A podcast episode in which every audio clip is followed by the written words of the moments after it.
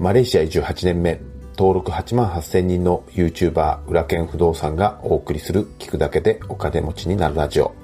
過去出版した本は16冊。累計31万部長は不動産業界日本一を誇ります。不動産投資のほか国内外で5社を経営する現役社長の裏剣がファイヤーを目指すあなたのために具体的な方法論やお金と幸せについても語ります。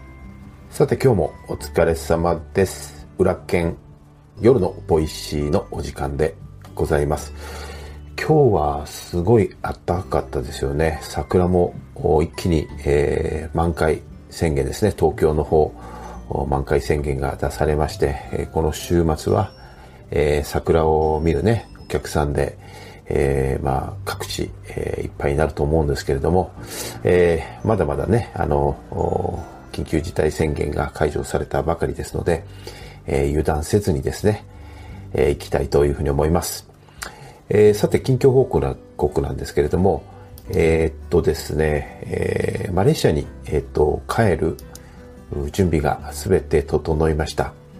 いやー、本当にね、えー、この、帰るですね、許可をもらうだけでも非常に大変で、で、この許可を取った後もですね、えー、ちゃんと7日間の隔離をちゃんと守りますっていう誓約書を書いて、日本のマレーシア大大使館にその誓約書を出して、で、承認したよっていうものを返してもらって、で、それから、えっ、ー、と、エアチケットを取って、で、えー、現地の隔離施設のホテルを予約して、まあ、あの、隔離費用を払えばですね、向こうで予約してくれるんですけれども、あの、非常にお粗末な、えー、2スター、2スターホテルってあるのかな？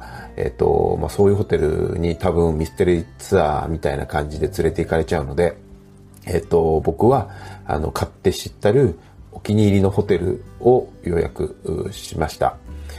で、あとはですね、出国3日前に日本で、えー、PCR のスワブ検査をして、えー、証明書を、陰性証明をね、あの、取って、それで、えっ、ー、と、現地に出国することになります。まあ、いよいよ、出国という感じになるんですけれども、えー、このコロナ禍の前はですね、1ヶ月に1回は日本に帰ってきたので、もう本当に東京大阪間を、あのまあ、行ったり来たりするような感覚で飛行機に乗ってたのでね、あれなんですけども、もう久しぶりに国際線に乗るので、なんだかちょっとワクワクドキドキしているような状態です。はい、えー、それではですね夜の Voicy は皆さんからいただいたコメントを返していきたいと思います。夢を描くことが死ぬほど大切な理由という回でコメントいただきました。おとよさん。おはようございます。グッドニューですが以前から東京の夜空に光り輝く星のような物体を見かけることがあったんですがなんと宇宙飛行士野口さんが乗っている宇宙ステーションなんですね最近は日本に接近するとき、ネットニュースでお知らせがあるようです。YouTube で宇宙ステーションから見た夜の地球では、日本はまるでドラゴンのような映像で感激します。えー、なるほど。ネットニュースでお知らせがあるんですね。今度僕も見てみたいと思います。ありがとうございます。えー、マーサさん、今日の私のグッドニュー、朝からこの裏剣さんの夢を描くお話を聞けたこと、とてもいいお話でした。ありがとうございます。はい。えー、夢を描くことすごく重要ですよね。うん。ありがとうございます。小馬健さん。えー、浦田さんおはようございます。今日のお話を聞いて夢に対する言葉の捉え方が変わりました。夢は叶わないから夢なんだとずっと思っていましたが、壮大な夢を持つことにより、えー、小さな夢が目標や目的に変わるんですね。壮大な夢を持ち、自分で選択し、自分の人生を送ります。今日もありがとうございました。そうです。えー、壮大な夢を持つことが重要なんですよ。そうすると、目の前の夢が目標に変わります。ありがとうございます。翔太さん。私の夢はベトナム人を中心とした外国人の誰もが幸せに暮らせる住環境を不動産賃貸業を通して支援するです。みんなが日本で幸せに暮らせるようになれば良いなと思います。ありがとうございます。えー、ベトナム人、なんか、あの、特別な思い入れがあるんでしょうか？えー、僕もですね、えー、僕の物件もベトナム人が入ってますね、2、3人。はい。僕の物件はベトナム人、中国人が入ってますよ。うん。ぜひですね、えー、夢を持って来日される外国人のね、えー、助けになっていただければと思います。ありがとうございます。はやっちゃんさん。遠くを見るとブレない。確かにそうかもしれません。えー、遠い先にある夢を意識すると今の決断を間違えないような気がします。そうですね。自転車に乗るのと一緒で遠くを見るとフラフラしないんですよね。できるだけ遠くを見るっていうことは本当に重要です。ありがとうございます。関光さん、浦津さんの夢を描くことのお話とても勇気をいただきました。私の娘は幼い頃から声優志望で、高校から声優養成の学校に進学することになりました。夢を目指した先にいろいろな世界が広がっていくと信じています。親バカですが、初めのフォロワーになります。ヒロリンさんが紹介されたショーシャンクの空には私も大好きです。おすすめしたい作品はたくさんありますが、レオン、君に読む物語は隔離の時間にも心、えー、心地よく、えー、感動できる作品だと思います。私も週末に見るセント・オブ・ウーマン、Life is Beautiful を楽しみに仕事が頑張れそうです。そうなんですね。幼い頃から夢を持っているっていうのは、それに向かって突き進めるっていうのはもうめちゃくちゃ幸せですよね。やっぱり一番に、えー、近くにいるえー、親がね、やっぱり最大の応援者に、なるっていうのは、あのー、とっても、うん、子供の夢を応援できるっていうのは本当に親冥利に尽きるというか、本当に幸せなことだと思います。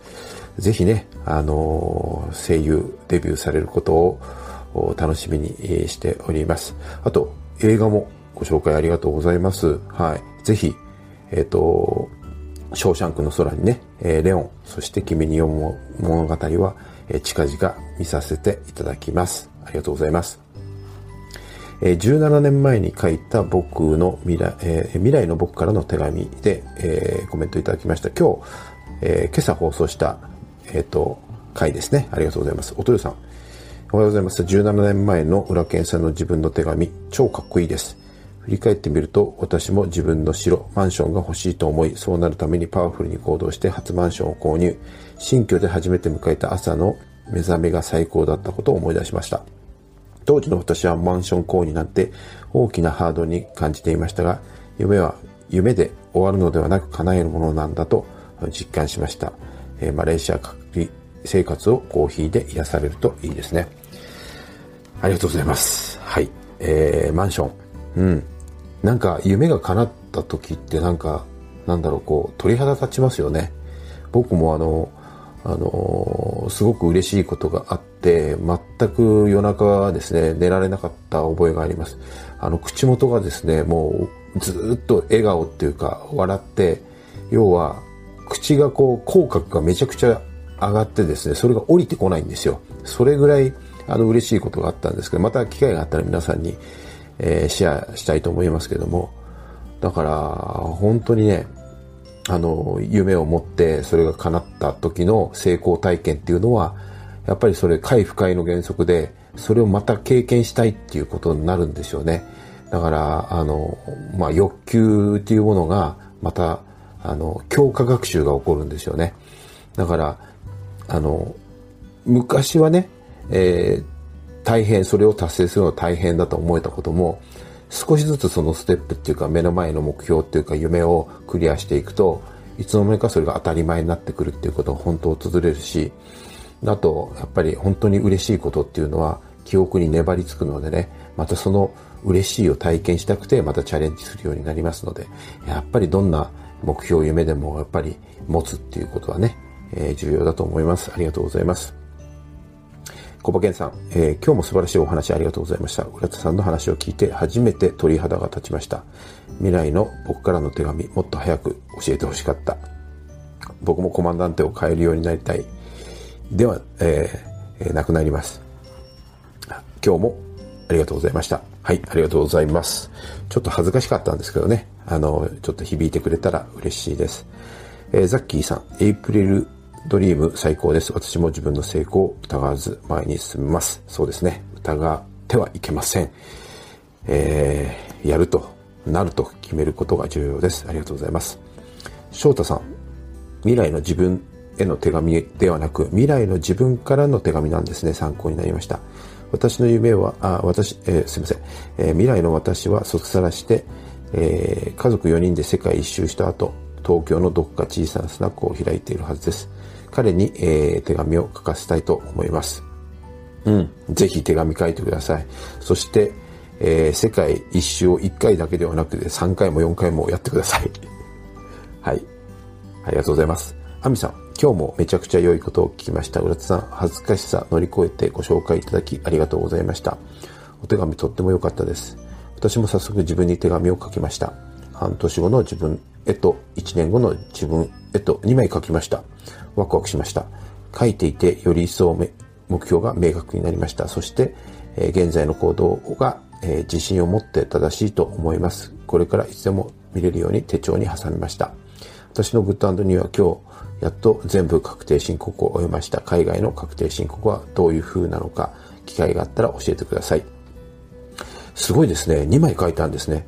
いいですね。半年後、1年後。うん。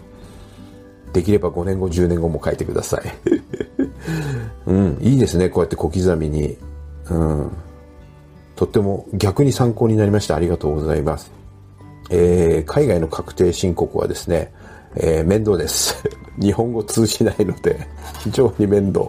しかも、あのー、普段はだらしない、まあ一般的にね、だらしない国民性のマレーシア人なのに、あの、マレーシアの会計士はめちゃくちゃ真面目で、えっと、日本の会計士よりもめ、あの、きっちりしすぎてるような気がします。なので、本当そんなの適当に申告しといてくれよみたいなものもですね、事細かく聞かれるので、えー、めちゃくちゃ面倒だし、いちいち英語にして、えー、やり取りしないといけないので、とっても大変です。というお話でした。今、あまさしく僕もマレーシアの確定申告の最中です。えー、皆さんはもう確定申告終わりましたかね ?4 月の15日まで伸びておりますけれども、ね、あの、子供にえー、夏休みの宿題をですね、せかすてる自分がですね、確定申告伸び伸びになって、ね、2日前にやっと終わったみたいな、1日前に終わったみたいなこととちょっとかっこ悪いので、ぜひ早めの確定申告をしてください。